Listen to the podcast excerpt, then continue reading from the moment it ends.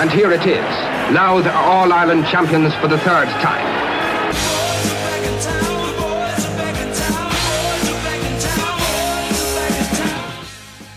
What does the Dundalk captain Brian Gartland, Westmeath legend John Heslin, and the one and only Paddy Keenan have in common?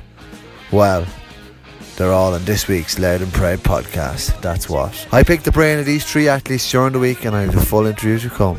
But before we begin, I need your help. Louth and Proud needs you to make it better. Now is your chance to be honest with me. Fill out the survey. The link is on my Facebook, Instagram, Twitter page. It's easy to find. I have it on the link here as well. It'll take as long as a quick kick out to do. Okay, back to the, today's podcast. We start when John Heslin ribs me about not having a picture of Paddy Keenan on my wall. A nice picture, Dan. Is that above the bed? I thought you might have a picture of Paddy Keenan up there.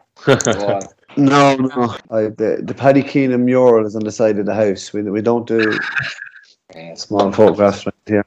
Unfortunately, I had no printer. I was going to print one up and put it on my wall, but actually, I, I have that in the gear bag.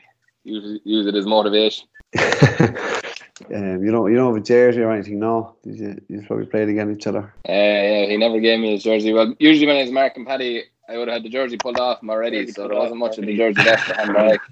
I know I've been that soldier myself, actually. Thanks, thanks a million, Shane, for uh, the opportunity for Louth and Proud to pick the brains of these three men, three elite athletes. I suppose on behalf of Louth Coaching and Games, um, folks, I hope you get something from it and enjoy the chat. We'll start with yourself, Paddy. Thought your sleepless nights over Louth GAA were over.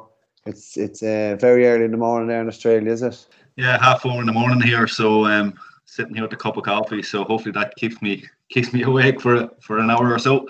And rumor had it you were keen. You're you're very keen even last night to get going. You you, you, you mixed up. Yeah, yeah. You think at this stage I'd learned the uh, the difference in the, the, the time zones and uh, dates and everything else. So I even changed work around yesterday to, to get off for this. I didn't I didn't need this. So anyway, we'll forget about that. I come here. You're down. You're down. How long are you down there, or are you planning to stay down there, or um, what's, what's uh, yeah, we're, we're, here about six months or so, give or take. Um, we arrived over in November, so um, we'll probably do about two years. Um, Karen still has. She still has her job back in, in the dock back next September, September 2021. So um, we'll probably be back sometime, maybe maybe this time next year summer summer 21 so try and get a hopefully the restrictions lift fairly soon and we can get a bit of bit of traveling done but um look it's kind of out of our hands at the minute things are things are slowly starting to lift here so um yeah hopefully we'll get we'll get moving fairly fairly soon yeah, and similar to ourselves, and I suppose Brian, you're you're you're back to work on Monday. Uh, Monday week, we're, we're back in in small groups. We were hoping to be back last Monday, and uh, that was put a stop to by the FAI the weekend. Um, which I suppose we were sort of puzzled because four of us can go down to the park and do a session together, but four of us yeah. can't go into a gated area in Oriel with sanitisation and every protocol under the sun. Um, so we have to wait till June the 8th and then we're back in, and you can train in small groups. So um, you might have one one pitch, one on the other pitch, and motor on like that. So just itching to get back at this stage, you know. Yeah, I was just going to say itching the back. And one man that isn't, hasn't. Uh, given up the day job. is John. You're you're a farmer, but I suppose that be your your background. You you haven't given up the day the day job with all these COVID restrictions. No, I'm uh, I'm actually working. I work with a company called MSD Animal Health. So we uh, we look after a range of vaccines and antibiotics for cattle and sheep. So that's that's been going as well. We've been working from home for the last number of weeks, as most of the country have. Um, and as you mentioned, Dan, the farming continues. So we have to uh, obviously provide a service to veterinarians and farmers. And then I farm part time myself, so enjoying the good weather at the moment. Uh, great, great to be out and about. Um, like like every other farmer, never really happy and could do with a bit of rain, but I don't think there'd be too many people happy with me saying that. But uh, that's, that's the way it goes. I think that's why Paddy's in uh, Australia to get away from the rain up in Lordship. It's it's it's suppose it's brilliant though this time of year to be out farming, like regardless of the restrictions, to be out there and in the fresh air, it uh, doesn't stop you training anyway. No, like look, I think that uh, if you're following anyone on social media, well, I suppose my my social media stream would be very different than a lot of yours. But you know, my, a lot of my posts will be from farmers, and you know, they're really blessed and and and feel how lucky they are during these current times because you know there are people restricted their movement and things like that. Um, but with the farm, that you have a lot of open space and even myself, I'm free free to travel back to the farm because you know if you come to a checkpoint or whatever, uh, farming is an essential service providing obviously food to food to people. So no, it's it's it's great, and we're very lucky. Plenty of hard work going on, mind you, but uh, lucky to have it all the same. Yeah, and you're speaking of food there. I think everyone at, at this stage is either um, looking after the so- sourdough or the banana bread. Would you be the same, Paddy? Would you be into all that sort of uh, home cooking and baking? Yeah, I'm I'm big into cooking actually, um, and cracked on with a bit more. I do a, a good, if I do say so myself, I do a good banana bread every couple every couple of days. So there's a new one cracked out yesterday. So um, yeah, that's that's keeping us busy enough as well. So uh, bit, bit like John, myself, uh, myself and Karen on the farm here as well at the minute. So uh, oh. I might have to stay on for, for a few minutes after and get a get a few tips from him. So uh, it's better it's, be, it's better than a few digs that I usually get from him, but.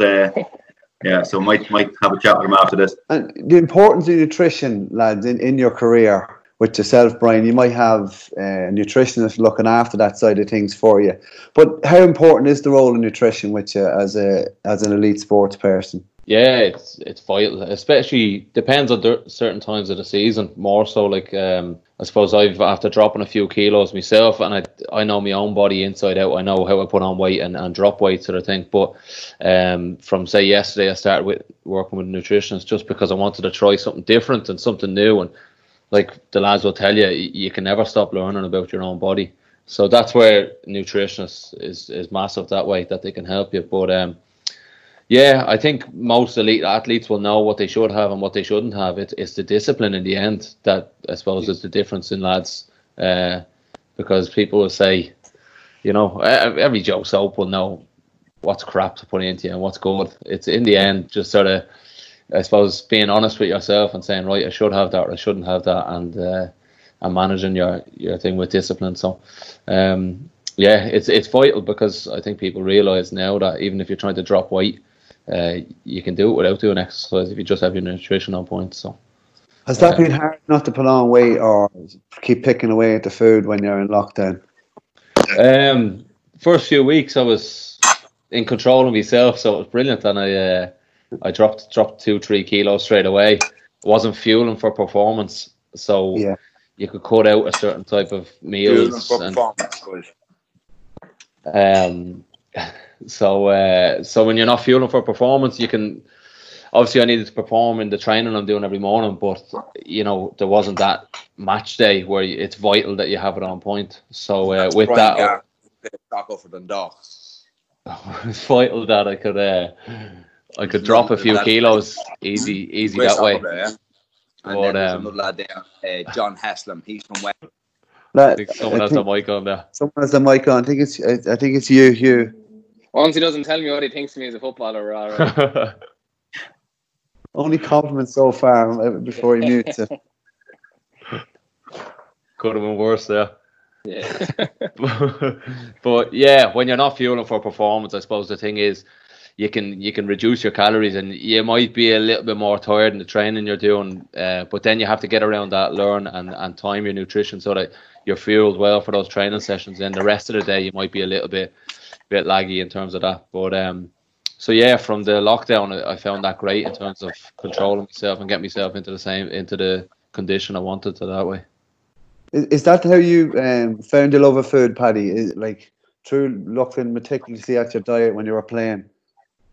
Yeah, I suppose, especially when you're, you know, you're maybe maybe living at home, and you know, with with all due respect, as a supposed top top level player at any in any sport or any code, you know, you, you can't just eat the same as as a normal person. You have to eat a little bit differently, whether that's eating more, you know, obviously getting you know more carbs, more protein, and and again, as, as Brian said, depending on the on the time of year, you know, depending on your your training load, your game load, you know, you might need to take that little bit extra. So I kind of took it upon myself kind of early enough in my career to do kind of most of my own cooking, a lot of my own cooking, just purely from that point of view. But even now, if I look back at you know what I was eating when I was 21 as opposed to 31, there was a there was a big difference, and a large part of it is is the education around it. You know, I, I was lucky enough, like I'm sure the, the two boys as well, you know, working with different nutritionists and guys who can you know help them with cooking and all that sort of stuff and, and knowing the science around it you, you do pick up more and more um you know you, you and you know your body as well you know what you need um I know I know for myself um, you know, playing in midfield, you were doing so much running that I found it even hard to keep the weight on. Never mind, you know, losing a, losing a few pounds because because of the miles you were clocking up on the pitch and a training. Um, and you know, you're you're playing against midfielders that were maybe six foot four, six foot five, who were 14, 15 stone. You know, I was struggling to get up to you know even maybe 13 and a half stone at the at the time. So, you know, it took a lot of work diet wise and nutrition wise to make sure you were getting the right stuff in to, to keep the weight on and, and, and keep the energy levels up for, for playing around the middle of the field. So, you know, a lot of it is around is around the, the, the education of it. Um, and thankfully, you know, the likes of Louth, the Westmeath, the Dundalks, um, you know, the, the, the, higher level teams, um, you know, do have good nutritionists and, and good uh, food scientists around to help help young players out, which you know maybe we wouldn't have had so much back in back in the early days of, of my Louth career. Well, you touched on it there in terms of education. Um, they say if you're not, if you look back on what you were doing years ago, uh, and it hasn't changed, you're not doing it right. So you're often making the a good point there. 31, 21. John, I hear you're a keen chef. You're a serious man to cook a bit of beef. Yeah, no, I have a, I have a keen interest in it as well. Um, I think I, I, was very lucky from an early age. I played played a good bit of soccer and was introduced to kind of the importance of nutrition um, early on, and kind of brought that with me into football. And then, as Paddy mentioned, you're you're introduced to the experts in the field because no matter what research you're looking into, um, you know, nutrition that you do, um, somebody who studied it in college and then gets involved with your team, they're obviously going to bring that that knowledge with them, um, and then also their experience because they're dealing with it day in day out. Then, as Brian mentioned, you know, not every um, meal plan or, or dietary plan works um, the same for everybody, um, and that that was a key finding for us as well because over the years you kind of tra- change nutritionist and one nutritionist might have you know the high carb uh, high protein as Paddy mentioned or one might follow the uh, kind of more of a keto diet where it's high fat high protein. Um, and that worked for some lads and the high carb worked for others. And um, you know you have to tailor around your training. Um, you know, GAA has very has gone very much down the route of you know a fairly intense preseason, um, and you have to eat very different in preseason as you do during the season because during the season you're playing a game on a Sunday and the, the sessions say during the league aren't as intense. Uh, on a Tuesday during the league aren't as intense as intense as a Tuesday say during preseason. So your nutrition has changed dramatically. But I think it's all about balance as well. Like I, I certainly look forward to after the game where you can indulge a little bit and eat more like that normal person that Paddy had mentioned, whether that that be a pizza or an ice cream or or, or both, um, whatever you're into yourself. But uh, I certainly do enjoy my food, and uh, I like a bit of beef uh, in, in particular. Yeah, so can't recommend that enough. You, you, you might have to mute me now for the next question. I'm gonna I'm gonna ask this to Brian. I've seen a fellow centre half, um, Chris Smalling. He's changed his diet now to plant based veganism diet for in terms of recovery and tendonitis. Would you would you go that that extreme? Would you push your body to eat yeah, whatever that, you want? That uh, took a that took a big sort of launch there last year after that Netflix uh, documentary. Sorry, yeah. I'm trying to remember the name of it. Um, uh, Game Changers was it? Game Changers. That was the one. So after yeah. that documentary, it like that was all the craze and all the thing. And I suppose you need to look into behind, like when you say these nutrition crazes, um, you look into who's funding it, who's directing it. You've got Lewis Hamilton, people like that that are all vegan, and you, you got to see what I suppose for uh, just education out there, like Paddy said, who's behind these and what's the purpose of them going out? Um, because there's always money at stake, especially if something's that big. Uh, there wasn't like, I suppose the stuff they're throwing out. You, you can't argue if someone says I feel this; it's their opinion. But um, no, I love me steak and me chicken, and I tried to reduce it a little bit, um, mainly because I was on like the lads talked about there in 2015 16 when we were high up in Europe. We would have been trained low, play high in terms of carbs. Um, so you would have had a, a high protein diet then. I would have had a lot higher then. And I suppose, like I said, if I wanted to drop a little bit of weight, uh, be more athletic instead of, I suppose, aesthetic. Um, that's why I dropped maybe a little bit of the portions of, of meat I ate. But uh, yeah, still, I wouldn't be able to go go on that. Paddy, you have you ever gone vegan or anything like that? No, not not to that extent, but uh, I, we would have reduced our, our probably meat intake an, an awful lot over the last couple of years, and you know there was nothing around the sporting side of it or anything like that. It was probably as much environmental and maybe moral issues around it to to an extent. And um, we still look, we still we still eat meat and enjoy it, enjoy a steak and everything else, but um, probably have reduced it a little bit. Um, but uh, as Brian had said there, you know, yeah, for particularly for young people following, you know, bloggers and Instagrammers and that sort of thing, you know, a lot of these people haven't they haven't the the scientific background around uh, you know nutrition and that sort of thing. So I think people have to be very careful on what advice they are taking, and um, you know whether that's high protein, low carbs, whether that's vegan, vegetarian, whatever it is, you have to be very careful what advice you are taking that it, it is coming from the right source. Um, you know, I I know on my phone all the time there's things coming up, but avoiding this food and that food and all the rest. And you know, these people don't have the the scientific nutrition nutritional background that they should have for that type of advice. Um, there's a lot of people who think, you know, coming out with cookbooks and all of this sort of stuff, when you know it's at the end of the day, it's money, um, and you know there is people with certain agendas and a lot of money behind them to um,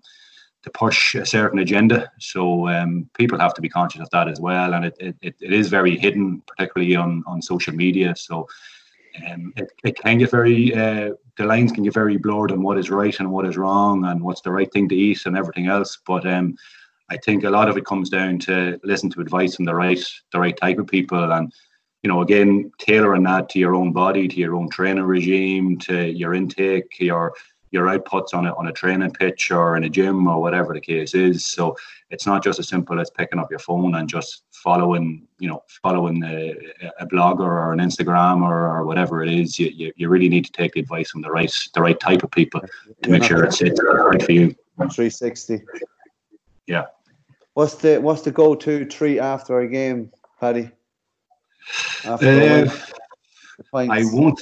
I won't say pints. I probably not. I shouldn't say that. But um, yeah, look, I, I think everything in moderation. You know, if if you know if if you've locked yourself down and you're training very hard and you're eating right, doing all the right things, and you know you do have a break in your season or after a game. I personally have no issue with you know having having a few drinks. You know, maybe a takeaway. Um, you know, I do like a like nice lasagna, stuff like that. We we do like to go out for, for something to eat. So, you know, you know, once once every so often, there's there's I don't see any problem in, in having a little bit of junk food, whether it's as John said, a bit of ice cream or chocolate or whatever the case is. Um, you know, just as long as you know that you're you're not doing that every day because you, you, you just can't fuel yourself properly. So you know, everything in moderation. Brian, what's your go-to? You've you've done have a lot of celebrating recently. Um, believe it or not, we don't really after games. I know, like obviously, like you say, a lot of celebrate, but in season we're meticulous and, and rigid in what we do. Um, a lot of the lads would like they've got a Chinese in town here, and I know the lads in Belfry in the house there and a couple of other houses they be ordering the Chinese. But um, I don't really after a game. I don't be looking for for treats and stuff like that. I, I try to get the right stuff. It sounds busy, and the lads will slaughter me if they hear this, but uh, I try to get the right stuff in and that replenish it. And then say it's a Friday night, it's on the Saturday then and Saturdays when then whatever if we're going out for a meal or something like that is that's when I'll you know enjoy myself and leave it for something like that so I can sort of not just throwing it all into me as quick as I can after a game. Um, I suppose that's where the discipline kind of comes into it. Yeah, I suppose I'd, I'd have a bit in my head that, geez, I'm after, if you're after playing 90 minutes and burning that much calories and that sort of thing, is that, well, if all the other lads are doing that or if other teams are doing that, well, this gets me, a, you know, a step ahead or the, one one percentage more. So um, just like sort of thing. But you know, then on the Saturday, then we go out for a meal with the wife or something like that, and that's when I'd uh, I'd use that moment, that meal for that. John, you, you speaking of professionalism, there you had a chance to go professional, um, Australian rules with Richmond, and you turned it down. Um, maybe for that balance to have your kind of go into your professional career and still don the maroon jersey in Croke Park.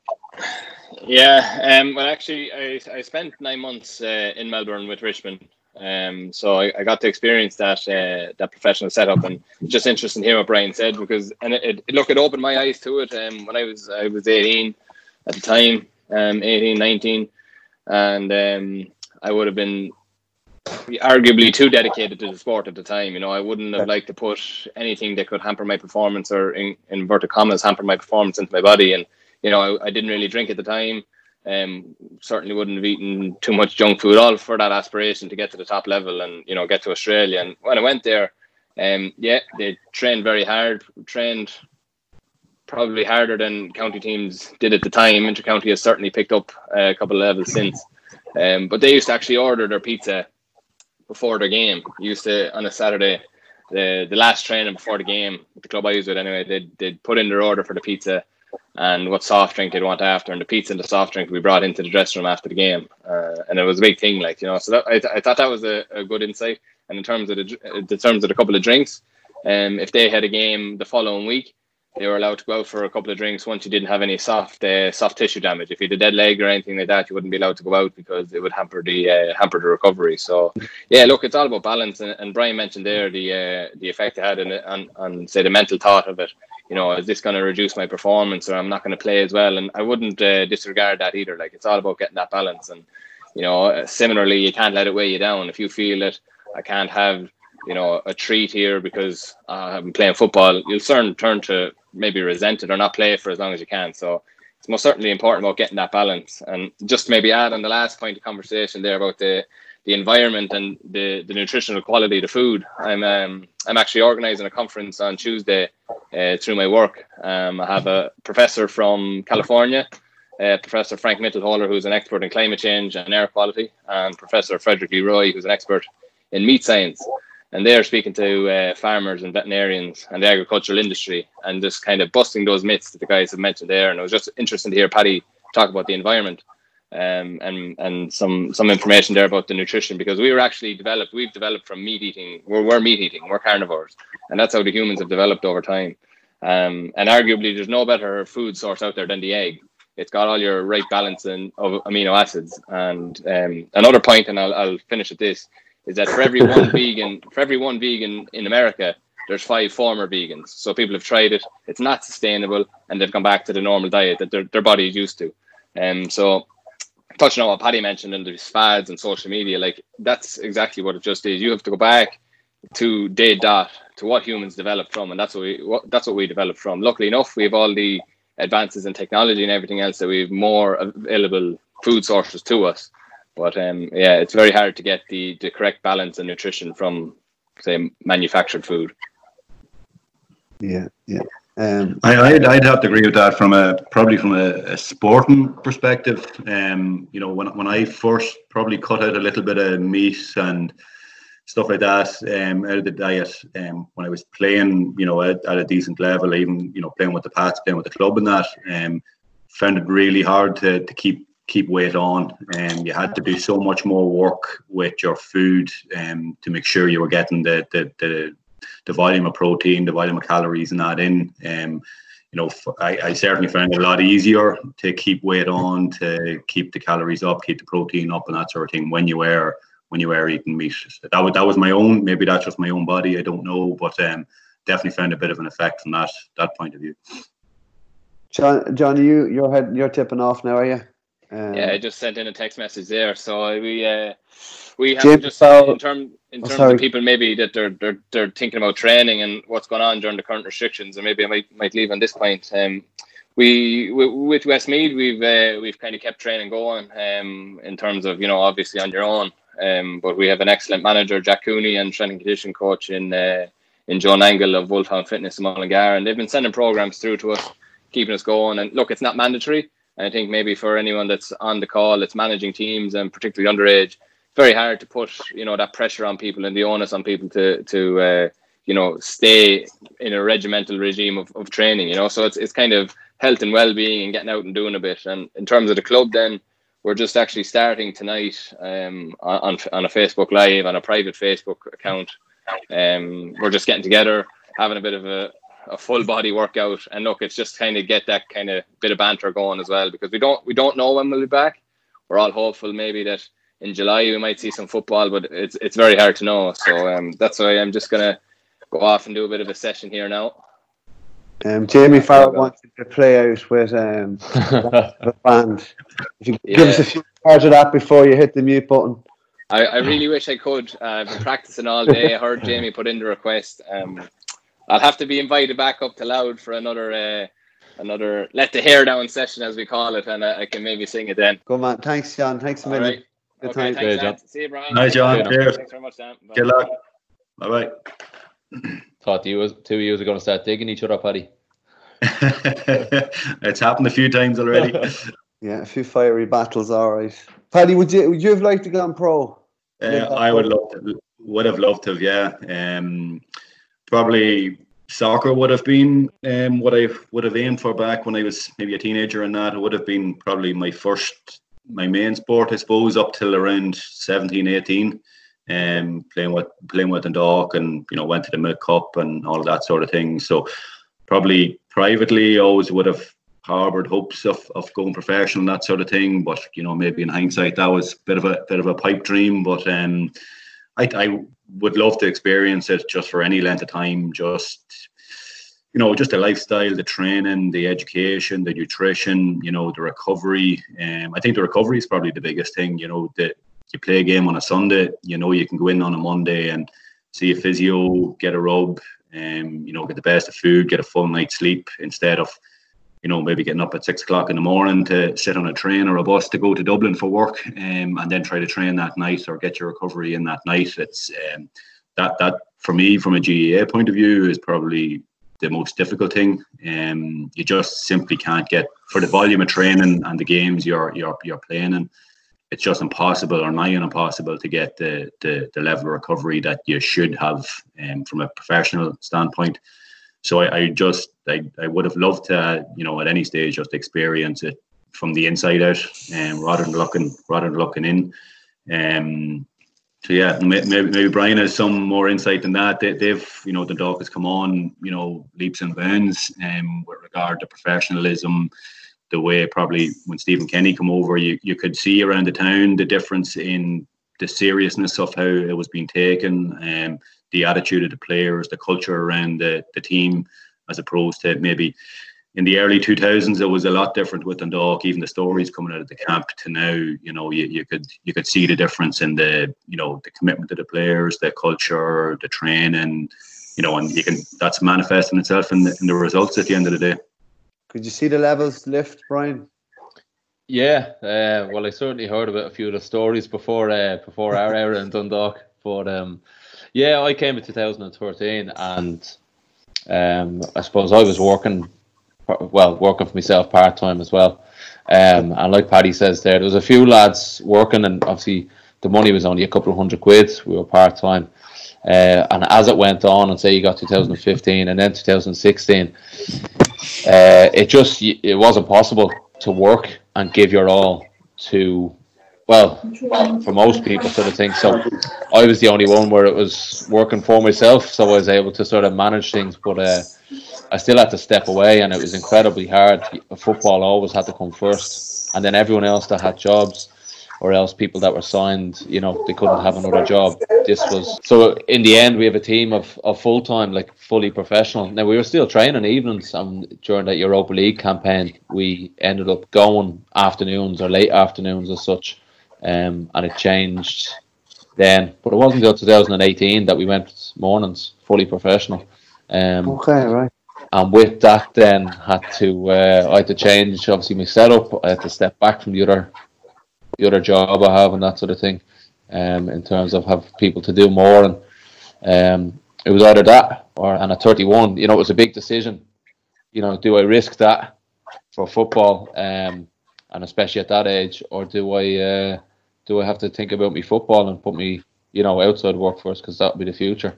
Um, and like Paddy says, it's a, it's a dream, and you only get one chance at it. Um, and uh, football's football's always first for me. So uh, it's like I know what Paddy says. Like know I've done it in terms of going to training with Dundalk and, and having a job on the road down to Dublin, back up. Um, and even that at the start of this season, it's you know it's sort of I was away to train at nine in the morning, back at ten at night from Dublin. I was trying to set up a business, um, and it did take its toll on me, you know, and I, I realised that, and um, you know that's probably why I down the pecking order at the start of the season. Um, so something I had to address myself, and you know you you learn from it, that, um, as well as having a newborn baby, your your sleep is limited, so it's it's a balance in your whole life. Um, and professional, like I said, if you're if you're professional, you need to you need to be able to give it all. You need to have nothing outside, and uh, your sport has to be before everything else. Yeah, because I think uh, Stephen Hunt mentioned a couple of years ago about GAA players wouldn't be able to handle being professional in terms of it all comes down to rest. I know you're probably not getting much of it. Congratulations, a new baby. Nice. Um, yeah, the, the the lack of recovery is that sort of discipline going into it. Um, do you find that, Paddy, like in terms of the balance, like even in terms of studying, like would you have been able to balance your career with, with something professional or travel, like you're getting to do your traveling now?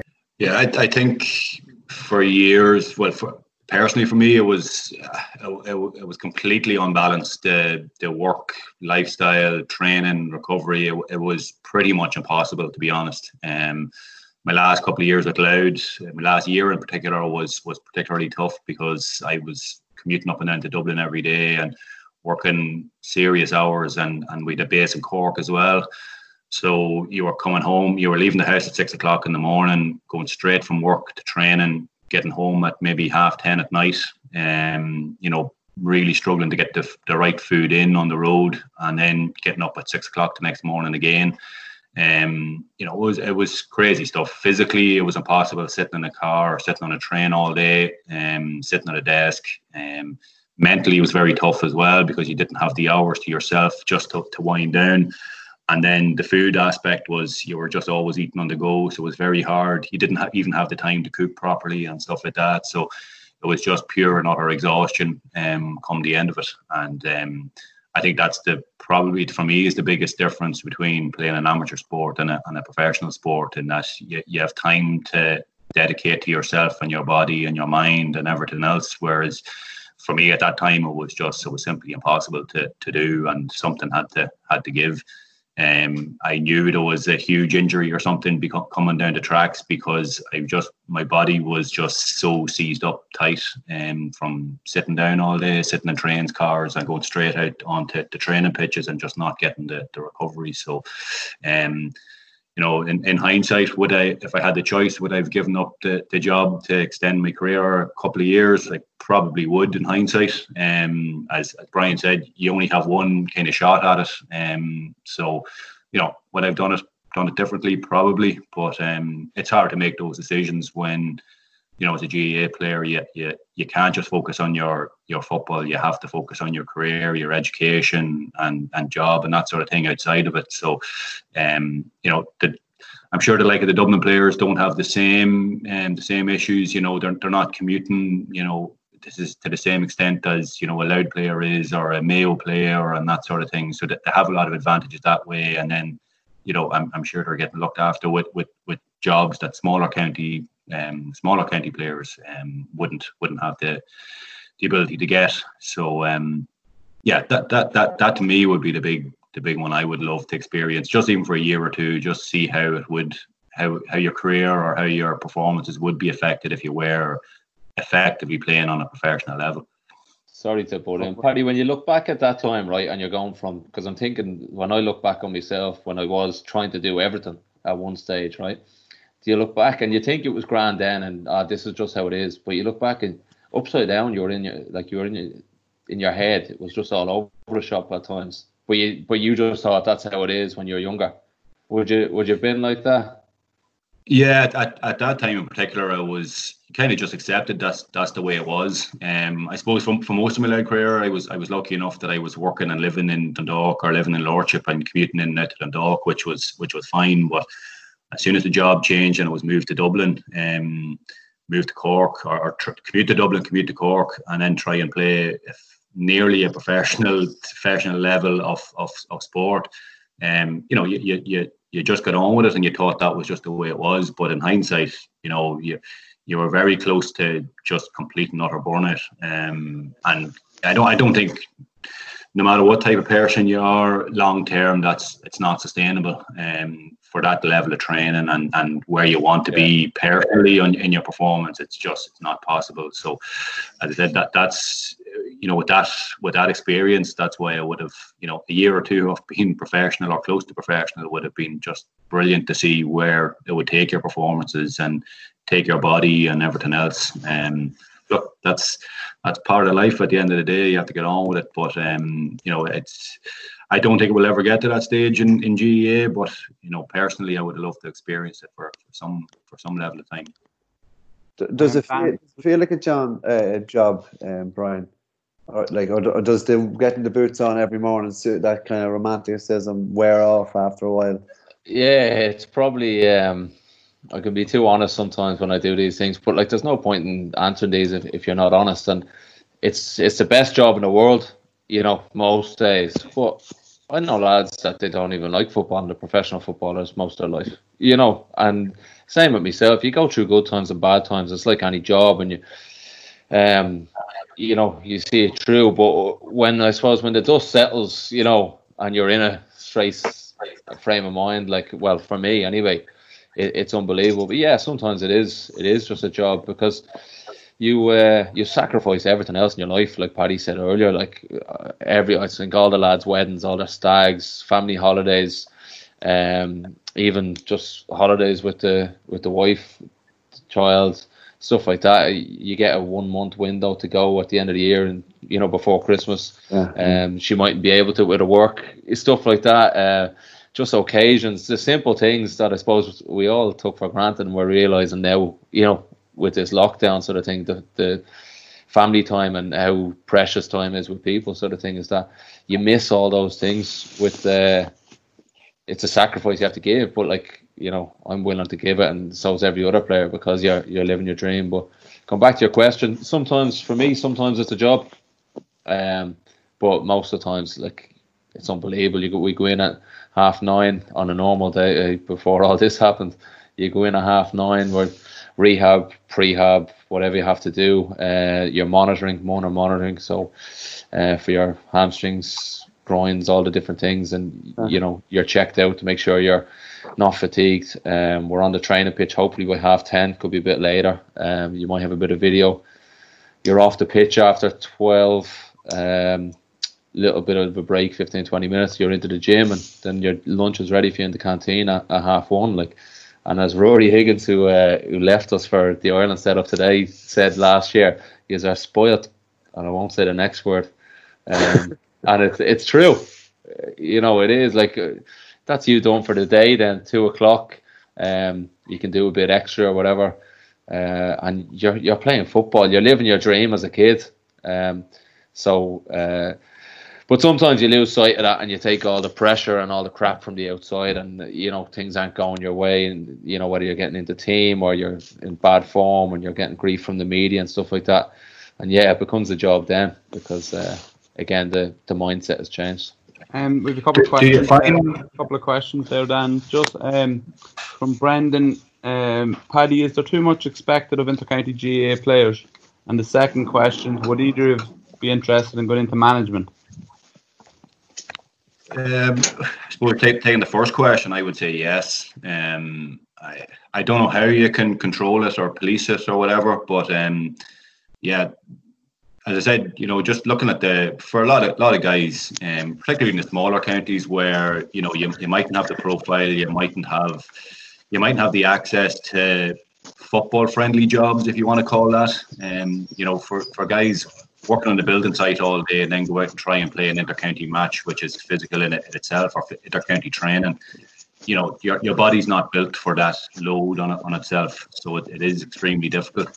Um, so I think it, it is nigh on impossible to do the level of training that's expected at county level, plus hold down, you know, a, a, a reasonable job. Um, you know, I, I would have often seen lads at county level. We'd have a game on a, you know, a Sunday morning or, or Sunday, maybe a Saturday evening, and lads working on the building site on a, on a Saturday morning doing a half day shift, and you know that there's no way your body can be in the right the right physical shape to, to play a game. Your mind can't be in the right place. So um, I don't think it's possible. On the other hand, I don't know how you police it. How do you stop an amateur uh, an amateur player or an amateur team and you know going the extra mile to to, to, to work harder, train harder, put more miles and, and, and more time into it. I don't think there's any way of really properly policing that. So the bar has just been raised all the time. Um, you know, even from when I finished, I was 2014, maybe 2013. Um, to now, it's gone another step up again. You know, you see the physical condition of some of the players and, and the, the time they're putting into it and, and everything else you know, I don't know where it actually stops. Um, I, I think it's to the detriment of, of, of the game in some ways, um, because it's just not sustainable um, longer term. I think I think a thing that's been lost in it as well is the enjoyment, Paddy. Mm, yeah, is the yeah, fact absolutely. that like when I when I look at the smaller counties, like say you're looking at Louth and Dublin, like you you touched on, is the professionalism, and obviously if you're trying to compete with that in Leinster, like that's why Louth or you're training the smaller counties have to just push on and try to do as much as they can. But you then lose players because remember it's amateur in the end, and like you said, you're you're close to burnout and you're giving everything to that and to your job and to your family life. Is that something has to give, and it's not going to be your family or what's keeping a roof over your head. So it's going to be, you know, your hmm. football or something like that. And like you said, the the bigger counties like Dublin, you know, they get looked after. So they don't have that sort of stress or that worry or that I suppose risk attached with it as much as as a hmm. smaller county. But the enjoyment goes for it, and I found myself realizing lately that the biggest thing, whether it's my job, like you need to enjoy it, and whether it's a, a in a normal job as well. Like if you're not enjoying that, you're not going to stay in it. You know, you look for I, I was going to ask you. I was going to ask you that question. Do, do you find the level of professionalism because because now with all the science around it, you have, you know, you're you're being monitored. I'm, I'm sure you have your your fluid intake monitored, your your muscle condition, your sleep um, quality. All of that is being monitored. You're seeing physios every day. You know, every single little thing. You have the GPS vest you're wearing. You know, your managers know absolutely everything about you you know, does, does that and that take an element of the enjoyment away from it that you're so tightly analysed that you're you're supposed to be here, there, and everywhere at a specific time. The food is, is done for you. Literally everything is done where you're nearly robotic. I I, I know from even a simple thing when when DVD work and video analysis came in, a lot of players absolutely hated it because it meant spending you know a half an hour, forty five minutes, an hour after training to look at videos. And you know, some players just wanted to play football, and it took that little bit of enjoyment away from them because they were so tightly monitored and programmed into totally focusing on on, on the football. Would would you find that at times yourself? Yeah, big time. I think like like you said in 2013 we used to train at six, meet at six, train at half six, and you'd get there, you put on your boots, and as you say, we go out and start building footballs before training, and you know just having the crack like you do when you're free kicks and knocking the ball to each other and that. Now we're in a half nine, and you have to do your monitoring for your hamstrings, your calves, for your maybe your jump test, and uh, whatever week it is, you get your body fat taken, and uh, then you've got to wait and do your prehab. Uh, so it's, you know the mini resistance bands and different exercises and stuff like that. And yeah, you just want to play football. Sometimes you're just like, I feel Yeah. grand. I'm all right. Uh, and you're going through this, and the S and C will look at this and kill me. But I can. It's just from a player's point of view, and I'm see, I'm of a sports management background as well, so I know the reasons behind it and the benefits sort of thing. Uh, and a lot of lads would have frustrations because they they wouldn't, and they think, well, we didn't have to do that five years ago, you know. Yeah. But like you say, everything has been brought in, and uh, sometimes it can be a bit too much because, like we said earlier, you know your own body better than anyone, especially if you're if you're an experienced athlete. Um, but the same, it's always just uh, I suppose the reason it's been brought in, it can, it's for football above this, is because footballers are commodities. They're worth so much Yeah, money. yeah. So it's a- Yeah. the risk of injury. If you reduce that risk of injury, you're looking after your investment, your asset. Um, and that's where it's come from, from the top level, like in the likes of STATSports. That's why they're, they're massive and it's vital in, in football that way because they're always advancing, I suppose, uh, clubs in terms of how to get the best out of their players, but mainly how to keep the players fit and injury free, which means you're getting more more uh, value for your for your thing. So it's um yeah, it can it can be because like you say, like we all just want to go out and play football. You just want to yeah. train and you just want to, and sometimes we want to do extra. And like after training, you want to do extras, and you're told no, not today. Okay. At, they're looking at the iPad and they're saying you're at capacity. Um, you've done certain amounts of high speed running, meters of this, that. Now off the pitch, uh, have your rest, get your protein shake in, and uh, get ready for the gym. So uh, wow. yeah, it can be a bit uh, a bit over overkill yeah. for players for players, but there's a reason to it as well. Yeah, yeah. Yeah, it's, it's getting the understanding across to the players, and like you're doing it for their for their benefit. Is that goes into the management as well? And just that uh, we asked that question, Paddy. Is management something you go into, like to go into? Um, I suppose down the line, um, possibly yes. Um, you know, I suppose there's a difference between you know coaching and management are two very different things. Um, you know, did a little bit of coaching there with with, with the Pats and that at different different teams. You know, maybe underage or the junior team and that sort of thing, which I which I really enjoyed. But you know, taking that on to management is is definitely a different a different ball game altogether. Um, you know, going out on a training session and, and taking the training session, and ultimately, you know, when it comes to game day, you know, somewhat it, it, it's kind of out of your hands um, you know, you're coming and making the actual calls on, on, on game day, substitutions, you know, managing media and all of that sort of stuff that goes with management as well. Um, you know, that's a very, very different uh, different thing. And I think particularly in GAA, people think you, you know, clubs would bring in outside men and that sort of thing. Sometimes they're, they're actual managers, sometimes they're coaches, but people looking in from the outside think the two are, are the same thing um, which I think needs to be distinguished um, because I've played under some brilliant managers who couldn't take a training session and, and, and vice versa, some excellent coaches, but you didn't want to put them in a management position because you know in the heat of game day you know making the tough calls and making the tough decisions or maybe player management and man-to-man management, um, you know, wouldn't be there. So um, I think there, it's important to have that distinction between a, coach and a, and a, and a, and a manager. Um, at the at the minute, I, I like the idea of, of, of coaching and building up a bit of experience that way. Um, ultimately, does that lead to management? I don't know. I could be terrible at it. I've no I've no idea. Um, you don't know until you're actually you're actually doing it. Just just because you've played football at a you know at a decent level and have you know experience in that doesn't doesn't make you automatically make you a good coach or make you a good manager. So, you know, you still have to you still have to prove yourself at the end of the day. But um, like to give it a shot down the down the line at some stage. But when and where and with who is is it is a different question. Fitzo might be giving you a call. Maybe off your phone. Brian, step into management. Would that um, interest you, or coach oh, even? Yeah, always, always thought I'd go into coaching and management straight after. I always like that was always growing up, and um, I suppose the intensity of the last few years, and I suppose you mature and you you realize, you know, what's involved in the game, especially the professionalism. We go to that, um, and then like you said, like I said earlier, you end up having a family and a mortgage to pay and different mm-hmm. things. Um, I don't know is to be honest, uh, I always thought I would, and I, I, maybe I will. Maybe I just need to you know step away from the game whenever I retire for six months yeah. or a year, and you realize, Jesus, after a couple of months, you know, you can't live without it. But um, like Paddy said, it's completely different things, the coaching and management. But um, I'd say I'll, I'll, still be involved in football somehow, uh, whether it's coaching management or the, or the business side of things in terms of the League of Ireland. Um, I still want to be involved in, in that, but I don't know.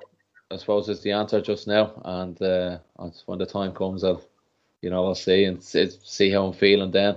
Um, yeah, thought I, I always thought I would, and yeah, it's just like say if I was to get a coach's or a or a manager's job now, you know, it's you're slim pickings with clubs in a, in League of Ireland in mm. terms of you have Dundalk, uh, and remember it's full time that type of job. Like so you have Dundalk, a couple of clubs in Dublin. After that, you're you're up in routes, That's you know, and you're moving somewhere else. You're moving across the country to Cork or Galway, Sligo, Derry, something like that. And uh, is it worth it, uh, monetary wise? You know, sort of things like that. Um, but I suppose that's just in the professional setup the way I'm looking at it. Uh, I do a lot of coaching with kids in terms of basketball classes, just from the ages of four to, to 12, and it's pure basic and, and fun. And I love that. So uh, even if I'm not involved in the professional setup, I'll, I'll always be involved in, in that and youth and that sort of thing because I, I get great enjoyment out of that and I love it. Yeah, that, that's I have that. That's coming on next. Uh, next question I have here. The Netflix, The Last Dance by Michael Jordan has taken everyone by storm during this lockdown. Um, what like looking at the leader, I suppose it goes into the Bulls season '98. If anyone hasn't seen it, and it, it kind of dips into the type of leader Michael Jordan was. Uh, I don't know whether he was an influence on you lads, and um, he certainly was on me. But his type of leadership was kind of shone upon, and in some of it in, in bad light and the way he pushed people, kind of dragged them on. What what was your opinions on Michael Jordan's kind of how would you say bullying kind of leadership, Brian? It's funny you say this. I wonder if one of my mates is, is watching. I had an argument in his kitchen. Uh, there, I probably shouldn't have said that, but I was visiting him there the other day for a cup of tea. Uh, I hadn't seen him in months, and we were discussing this, and his wife was there, and he um, he was of the opinion that he was a bit of a bully and there was a negative light shone on him. Uh, and I was just asking how and why, you know. I think it's like everything, it's opinions, and I just I'm from the other side of the camp, uh, and on off the ball, like they were agreeing with with my mate's side that you know he was too harsh on people and he was, um, you know, this, I was trying to find the word there that wasn't a, a curse uh, to use to describe him, but um, I found that he's just demanding. Like uh, it, reminds me of Roy Keane. Yeah, yeah, And let's remember, it was 20 years ago. It was a different era. Um, but even now, I like you know, it it made me think I was too soft on people the last couple of years. So I think You know, I know a couple. of, You need the arm around the shoulder, but you need to kick up the arse. Sometimes that's what you have to do, and you have to, you know, be straight with people. There's no point in telling them they're great if they're not great. Um, at the other side, I think that people have missed from it is that, yeah, he might have been demanding and he might have been a bit harsh and maybe a bit rude to, to some people. But um, you look at Steve Kerr in that game six, and he turns to him and just says, Are you ready? No matter what he's said to him throughout his whole career before, that shows you what he thinks of him.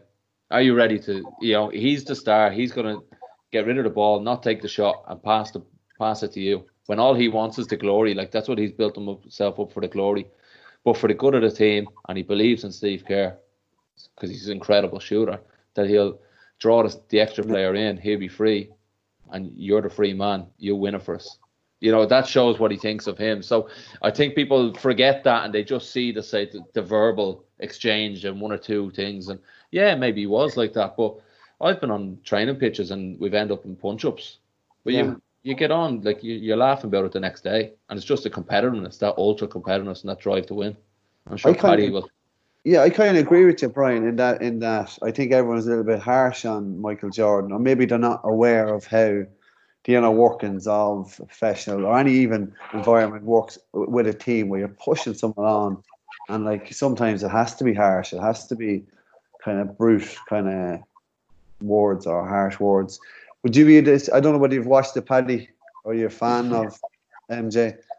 Yeah, huge, huge fan back in the day. I was obsessed okay. with him around the, the mid '90s. Had, had all the jerseys and everything, which I can't find anymore, unfortunately. But um, yeah, it's um, I can see both sides of it. Um, you know, at the end, when you look back on what what they did, you know, six championships in in eight years. You know, it's an absolutely at the very top level of sport and a, in a very competitive era as well. There were some great teams in the 90s, apart from the Bulls. Um, you know, and, and I think the quote he came out with at one stage in, in, in the documentary was, you know, I, I pushed I pushed people when they didn't want to be pushed. I challenged people when they didn't want to be challenged, you know, to lift their game and to, to stand up and, you know, to pull off the shot. Like John Paxson, Steve Kerr, and that sort of thing. When when the chips were down and somebody had to, somebody apart from Jordan had to step up and, and pull something off, they did that. Um, and probably a large part of that is they were, they were pushed so hard at training. Everton was so competitive at, you know, every single session, every single game, you know, Everton was on the line. So when it ultimately came down to the biggest shots in the, the most important games, the other players were able to step up because they were pushed and were challenged, um, you know, so hard through, through their careers. Um, you know, on, on the other hand, as Brian said, it was a different era. That was 20 years ago. Um, you know, you, you could give someone an, an F and off, or you could talk to people or your teammates in a certain way that you wouldn't probably get away with these days to a large extent. And maybe that's just the human nature that we've become maybe softer and more politically correct that you know a lot of people particularly young guys i, I would find now and i would even be the same in in in football dressing rooms you know you, players are maybe a little bit more fragile maybe a little bit softer and not willing to hear the hard message um you know about working harder and um, you exactly. know taking the hard hits taking the hard word and um i think people need to accept you know, if you're playing with a real leader that probably the best of all time and the likes of, of Michael Jordan and you know, he's expecting something from you and he's telling you exactly what he wants from you. Um, ultimately it's to, to lift the team and to make you better, make the team better. Um, you know, a player that shies away from that and breaks down because of that expectations of them you know, maybe doesn't have the personality or the resilience to play at the highest level in the biggest games um, at, in that sport. So, you know, at, a professional level in particular, you need to have a very, very strong character and a very strong will. Um, you know, players like that don't get to the top level without having that. But Michael Jordan took it to to the next level. Um, and it was it was ex- very extreme his, his his methods at the end of the day, they did work, so you can't say they were wrong. Would he be able to pull it off these days? Um, I don't know. There's probably a mix between the carrot and the stick these days, and maybe it's leaning more towards the arm around the shoulder, the the, the, the carrot type um, approach with yeah, yeah. particularly younger players. But I think younger players have to realize at some stage I'm going to do something wrong. Somebody's going to tell me straight out. Somebody's going to f me out of it um, and you have to respond the right way. You, you can't break down and let that get on top of you. You have to be able to respond to that in, in a positive manner. So from you know, go back to whether you, you go down to coaching or management, um, that style of, of your, your style of talking to people, your man management skills, those sort of things is very much different than it was 20 years ago. So I'm not sure if that singular tough approach would, would work these days, but you know you can take elements out of Michael Jordan's approach and tailor it to modern times, if you like. Because he did say that it kind of welled up. It was a famous kind of moment in the doc, in the doc where he's saying, "I didn't, I didn't do anything. I didn't ask anyone to do anything I wouldn't do hmm. myself." Um, yeah. Is, is, that the way you you are as a leader, Brian? Then and Oriel, are you kicking the boys up and down? Are you, are you um, putting the arm around the shoulder? No, I would have. Um, like we've got leaders in, in, all different dimensions in terms of like I'd be more vocal. I'd be one of I'd be the most vocal and not shy of I suppose telling someone if it's wrong or if it's right or or what. Um, but there's lads that wouldn't be vocal, but they lead in, in how they do everything just perfect and just you know their actions. Um, so you need that and you need all different types because like on the other side of things, all the players. Um, like like Paddy touched on there, to look on the other side of things is that would the players on that team have that same mentality to win those championships if they couldn't take the criticism from Michael and trainer?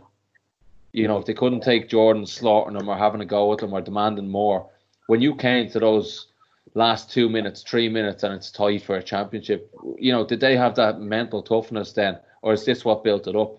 Um, and if you if you're not able to stick stick it in training and a bit of stick like that, you certainly won't be able to stick it come uh, playoff final. Um, so I think you weed out those players that aren't mentally tough like that it, with environments like that. And like you said, maybe it was harder then than it is now um, because it's it's a complete different generation. But uh, my own style, I came away from that documentary and I was thinking I've let a few lads off with stuff the last while.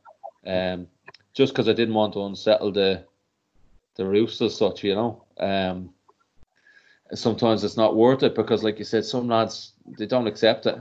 Like my missus will call me negative at times. I just say no, I'm being realistic. That's how it is. There's no point in spinning it a different way. This position I'm in or whatever. Um, but a lot of people won't face the reality that that's it. And well, maybe they didn't see it differently, but everyone else on the outside looked to see how they're they're looking and saw say whatever it was that happened. You know, you might have thought it wasn't my fault, but if two people are telling you it was your fault, well, maybe you need to go and look at it and put on someone else's glasses. You know, to see it through their eyes. Um, and it's just that it's it's hard for lads to accept criticism, like Paddy said there. People wouldn't mm. people wouldn't take that um, that environment Jordan had now. A lot of players I know wouldn't take that, wouldn't take that from another player. They take it from the coach, take okay. it from the manager, uh, just about some of them, you know. But um, it's a completely different different era. So it's your leadership has to be different for every different every player, uh, and that's pretty much it. Like you said, some lads arm around the shoulder, some lads leave them and don't say anything. They, you know, they know they made a mistake. They got on with it, and it will be eating them inside um, or they're going through a hard time or different things, or sometimes you just say nothing and you lead by example. Um, so yeah, it can.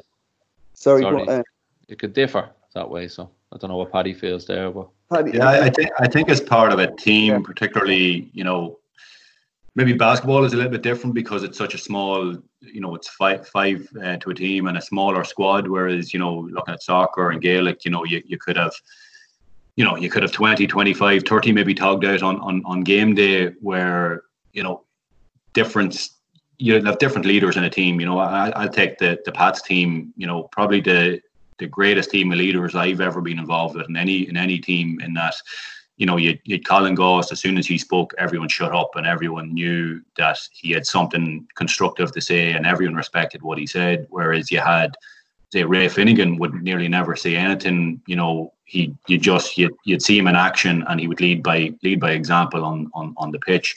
You'd have Paddy Mallon would be a little bit different. He would you would see he would just do the dirty jobs and do them well and do them better than anybody else on the field and do the unsung work. But he'd still talk you around the pitch and be very constructive from a tactical point of view. You know, I think having a mix of leaders around the pitch, particularly up the up the spine of your your team, um, you know, can help out players in different ways because, as, as Brian said, not every player reacts positively to one approach. You need a num- number of different approaches, whether it's to kick up the ass, the arm around the shoulder, or, or, or, a little bit in between. And when you have a team full of leaders or a group of leaders, um, you know, you can get that proper mix for everybody from you know your your young guy to an older guy to a lazy guy to a guy who's ultra motivated and, and needs you know, a kicking all the time just to keep himself motivated. Like like Jordan did, he he always found something to motivate himself, and a large part of the time that was from within. Whereas some players need, you know, a manager to keep at them, keep on the back, to keep them focused, keep them running, keep them working hard. So, I think when you have a team full of leaders or a team largely made up of leaders, it makes it a lot easier for a captain or a, a coach or a manager to to get that right mix throughout the team. I think Paddy, you've done one thing I've never didn't expect from tonight. You've just compared Paddy Mallon to, to Dennis Rodman. I think in the in the teams there you'll you'll find would you find in teams you've been in, Paddy, that you sort of get little groups in the team. So you might have young lads or the older lads, and then you know lads from one club. Say if you were on county, and stuff like that. That you'll always have these groups. Like the way we'll have in Dundalk is like you don't want cliques obviously in a team, but we'll have car schools coming up from Dublin, so you'll have two different cars coming up and they're with each other every day. You'll have lads from maybe Meath, You'd have a couple of groups in town, the group that lives together, and then a few other lads. Um, is that if you if you have leaders in each of those groups, mm. um, it, it's vital because I know we had a group there a couple of years ago and there wasn't a leader in them, and you know there's not many of them left um, yeah. Uh, it helps them. It helps the group as well because if you have one lad saying, you know, keeping themselves in check and and doing everything right and doing their gym work, nutrition's on point, keeping themselves in shape, the others will sort of thing. But if if you have none in that group doing something like that, it, it's easy for the rest to follow. See, yes. in the little groups and little cliques as such, you, you need to have at least one leader in each of those groups, and by doing that, it's just it's breaking your team down into smaller little groups. Um, yeah. And it keeps it it keeps it on track. And sort of like like if you have goals, you know, you have a goal for the year, you're breaking it down into monthly or bi-monthly goals. Um, that sort of idea behind it. And that's something in my head I think is vital to, to teams because no matter what you do and you try not have clicks, you will have the younger lads go off together or the, if you're playing county football, a few lads on one club will be standing yeah. around yapping together and stuff like that. So um, I think stuff like that is is vital. Like yeah, because because it, it works it works the opposite way too. You know, you you you have one bad attitude or one bad apple, if you want to call it that, in in in a group you know, it takes one one bad attitude to ruin five other people's attitudes, or five other players' yeah. attitudes, and their work rate and their outlook on their training and the preparation and that sort of thing. So that can really spoil a team. And I've been involved in teams where you know one or two players you know could have a detrimental effect on the overall group. Um, and it, it can slowly seep through a team if you know if a captain or if a manager or a coach or whatever isn't watching out for that. So i know at different stages different teams i work with. We you know you work as little groups uh, on the pitch. So if if you're playing center half back you know you are as part of a group with your full back your midfield your two wing wing backs so that was your control group, if you like. You tried to lead that group. If you were left half forward, you were working with the 40 yards man, you were working with the left half um, left half back, the left corner forward. So you had a little group in there that you tried to have a positive influence on.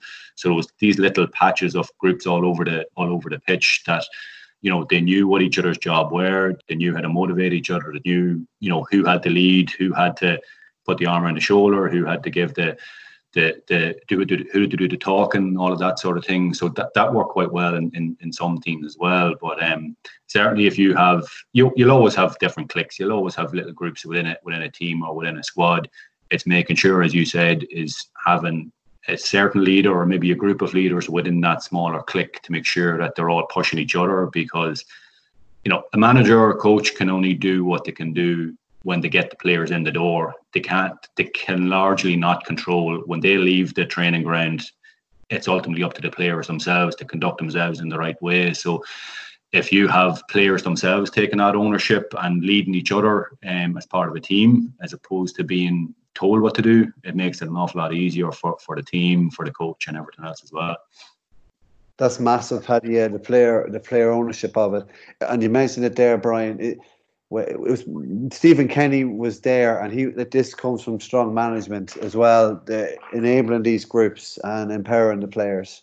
You probably learned from him and Vinny last season. Yeah, well. yeah, big time. Um, Stephen was, you know, regiment. He he demanded everything from you, like everything. And then, like I said, you're on a couple of hundred quid a week. It's not as if you, you know, you're professional as such. Your your other job was your main thing.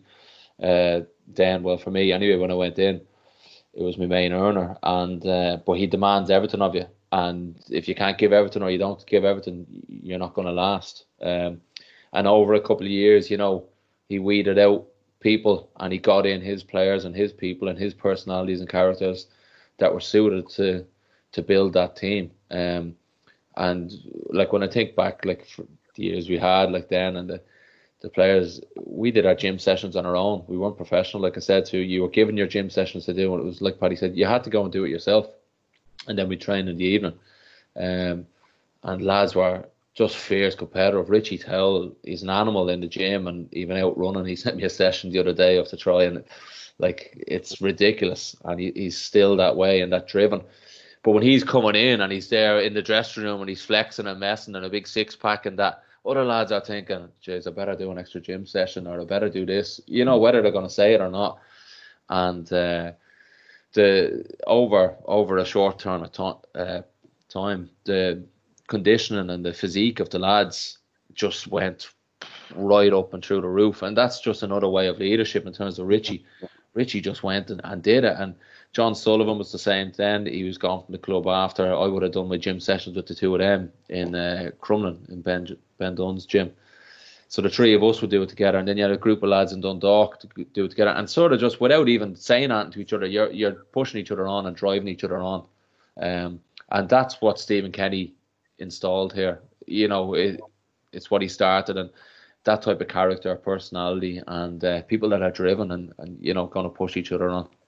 Yeah, yeah. I think as a as a manager, you you probably you would sacrifice a little bit of flair or skill or natural talent for the player. In in, in a lot of times, you would take on the player whose attitude is just amazing, who's a great around the dressing room, who works very hard, is a great positive influence around the team you know, as opposed to somebody who's all the talent in the world but doesn't work hard, you know, it brings other players down and that sort of thing. Because it, at the end of the day, particularly at the top level of any sport, pure talent isn't going to get you there because everybody has pure talent at that level. It's the little things that separates you. You know, as part of a team, it's togetherness, it's the hard work rate, it's you know the communication, it's leadership you know, not all players have that, and that that's a very important part of being a, a top end athlete. Um, it's a more rounded sportsman as opposed to just having talent. Um, talent is is is brilliant. Everybody wants the talent, but if you don't have the attitude, you don't have the work rate, you don't have leadership, you don't have communication, you can't work part in a team. You know, it's likely you're, you're going to be more of a negative impact on on a team as opposed to actually bringing something to the table. And I, I think a lot of managers would sacrifice a little bit of a little bit of the flair, a little bit of the skill for having those positive players, the positive attitude, the, the leaders around the team. Um, and they'd like to build a team around those type of type of individuals as opposed to the flair players. Completely, yeah. I suppose like yourself, it helps when the best player has those certain attributes as well. When when yourself like with the Pats and and Louth when you were there, you know. Um, there's a question after coming in. I think we'll we'll, we'll more or less wrap it up. But Brian, um, I think everyone wants to know when you're signing for the Mahonies, or have you signed? To be honest, I, I, signed that. I signed. I actually transferred from Ballyboden to the O'Mahony's. I'd say about three years ago or more, three or four years ago. I uh, eight doors down from here, the father-in-law Pat O'Brien lives, so that yeah. was on the table there one day, and uh, I signed. Now every year I get told, "Oh, you'll be playing up here at the end of the season," and I keep dragging out this career. So uh, hopefully it's a few years away. But uh, yeah, I listen. Gaelic was a, a, love of mine, and the only reason I stopped playing was because same with basketball. You know, you get to an age and chasing this dream of professional footballer, so um, you sort of had to give on the other sports, but. Um, it's been years since I've played and I'm dying. I can't wait for the day. I suppose that sounds bad when I retire and I can go and play a game of GAA as well.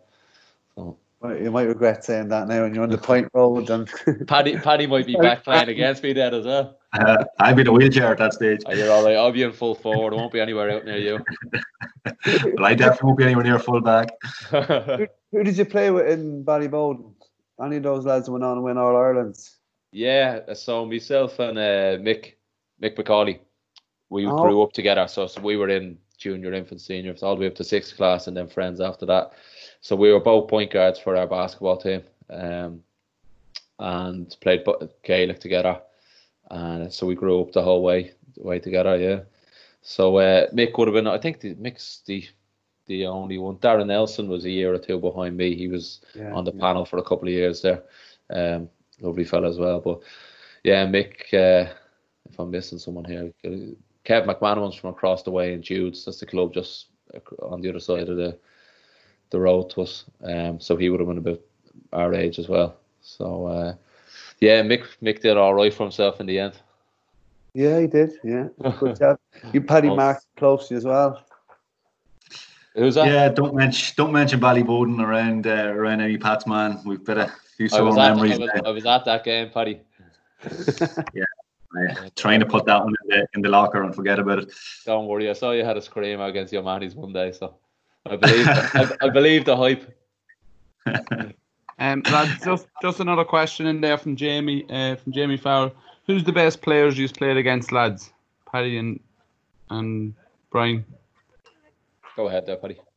Uh, I suppose for me, I probably answered it during the weekend at the, the Democrat. If anyone's seen that, um, I think from physicality point of view, uh, Fergal Doherty from from Derry um, probably doesn't get the national recognition that he probably uh, should have got. He was just just thought he was just so powerful around the middle of the field, um, under high balls, breaking balls, and that he was just brilliant. And then you knew he was one of those players that was a leader on the on the pitch as well. I, I I never met the guy, so I don't know personally what he was like in the dressing room or anything. But on the on the pitch, he was just commanding everything, and he was just all over the place. He was just uh, raising players' games all around him. He was just excellent from that that point of view. Um, thankfully, he's gone. But myself and John Heslin used to have a few good battles as well. He um, he, he was just so accurate. He, if he got a ball in any sort of space at all, it was it was over the bar. And I know read many stories of him at club level, scoring, putting up huge scores um, at club level. So it just shows how accurate and uh, how good of a shooter he was, but or is. Um, so yeah, I think he, he kicked five points off me. I think one day in the championship in in Navan. So uh, I'll never I'll never forget that one. I think that was the the most anyone scored off me ever in, in my whole career. So um, yeah, yeah, I put him up there as well because of because of that day alone.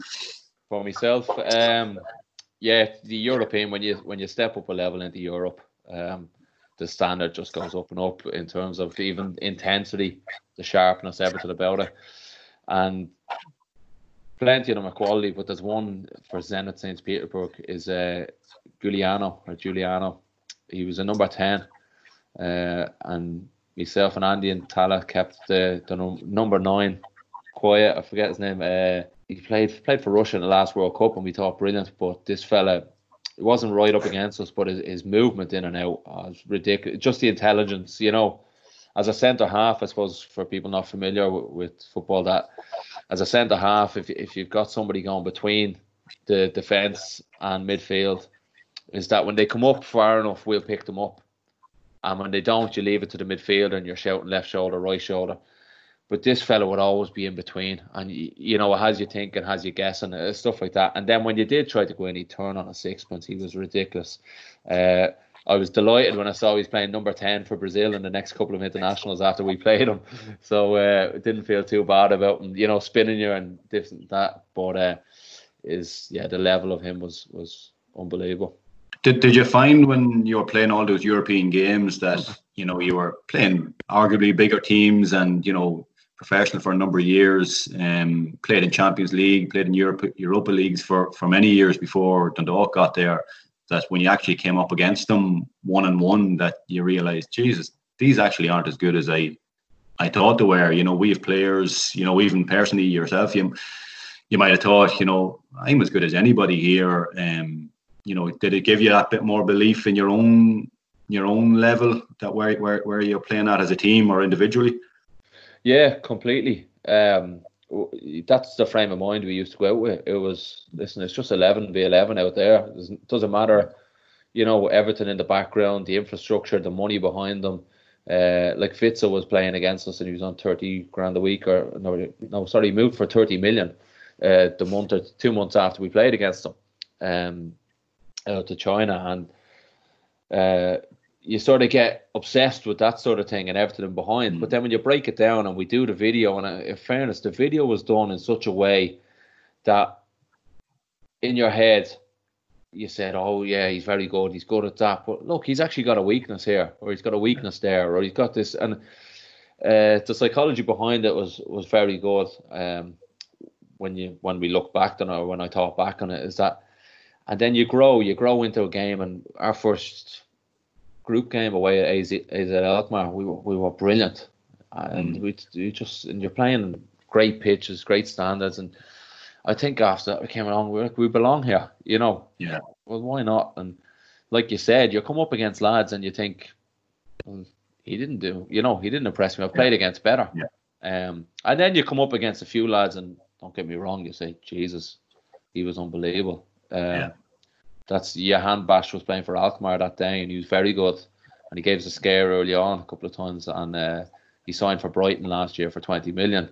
And you could see that day, you know, he had something extra, um, and a, a couple of different things. But yeah, you, you sort of you're always knocking yourself, and in this country, we always seem to knock ourselves compared to to abroad.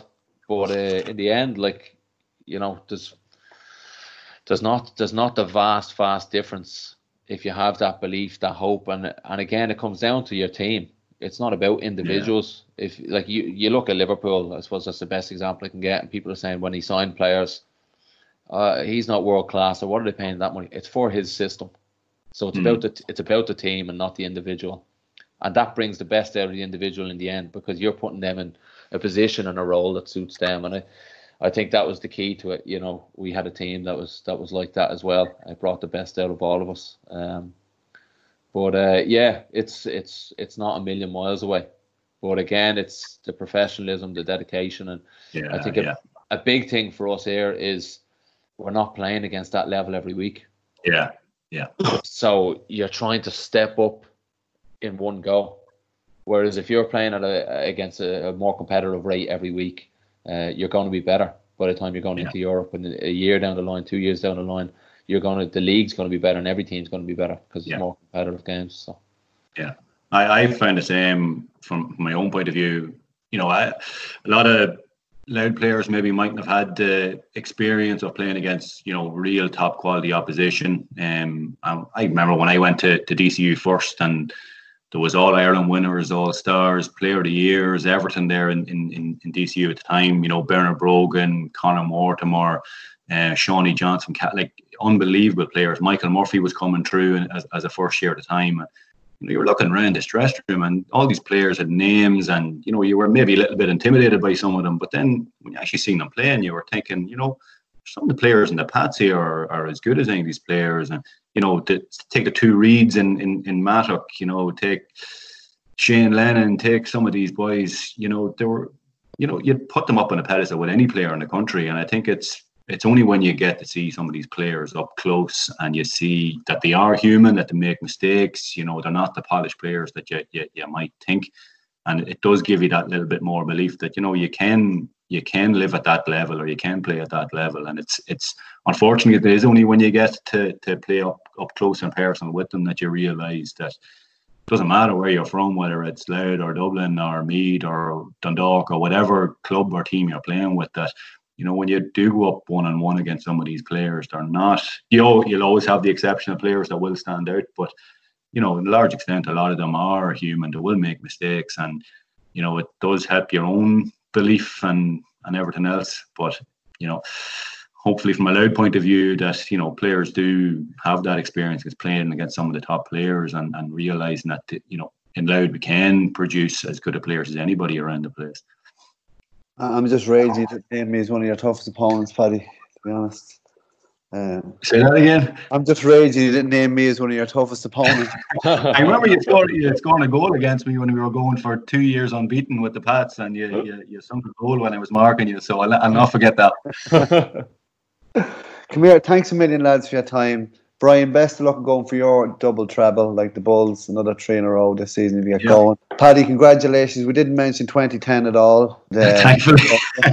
and congratulations on your um, independent award, your number one Louth player in the past 50 years. So Yeah. congratulations. on we that. uh, you weren't you weren't with a bit of competition here at Pierce Park. Mind yourself, lads. Yes. Take care, lads. Thanks. So what what Brian is referring to there, um, just I'll clear it up before I, I, I thank the lads. Uh, Brian's referring to the brother-in-law, John O'Brien. He was one. John O'Brien's omission from it. He was one of the players, the big standout misses from the Irish Independent, voted by Martin Breheny. Um, the top twenty players in the last fifty years was done there last week. Might be something I'll delve into, but that's what Brian is referring to. Um, so he's well into touch uh, with his GAA and he will be playing in the Point Road in a couple of years, hopefully probably 20, 30 by the time he's finished up with Dundalk and he's uh, ready to don the green and gold jersey down in the Point Road. But um, really good lad, Brian. Um, really comes across very well in the interview. Sound lad, and you can see why he's captain of a great club, of a successful club, and why it's happening. Fascinating insight to even his GAA background and his his thoughts on um, Michael Jordan's documentary and how, what leadership. And then John has a great crack at the start. Really enjoyed John. Uh, good character, great man to follow on Instagram and all those accounts. Um, he's not just your average GAA footballer, and he's a serious footballer as well. I, I remember seeing John. I think it was the 2010 under 21 Leinster final. He gave an absolute catch and high feeling clinic that day against a lot of the players that went on to win that um, five in a row with Dublin. Uh, Senior All Ireland's absolute exhibition. I think the, the bottle is with me that day as well. Oh, maybe Padraig was. Dirty Diesel. Um, he'd probably get in touch with me uh, about that. But yeah, absolute serious man to catch ball, serious footballer. Paddy rates him highly, and how refreshing is it to hear from Paddy Keenan? And how agonising was it when he said that he would have loved to have played more for Louth. Uh, but you can see why he pushed himself so hard and the body was just not able to take the demands he was putting on it because he's an amateur. But you can see Brian referred to it as well in terms of being like professional and still pushing himself too hard as well. So there's that balance there. I hope that came across in the interview. I'd like to thank the lads. Thanks to uh, Louth Coaching and Games. Shane Lennon are doing great work. The webinars have been brilliant. I think there's more to follow in June. Uh, one last shout out for the uh, survey. Now's your chance to get stuck into me. Um, all feedback is welcome. I've got amazing feedback already off people, really constructive, really insightful. Uh, I've taken it on board already. I've shortened the, the intro. Uh, I hope I wonder have you noticed. um, a lot of people have said shorten it. It's uh, it's shortened.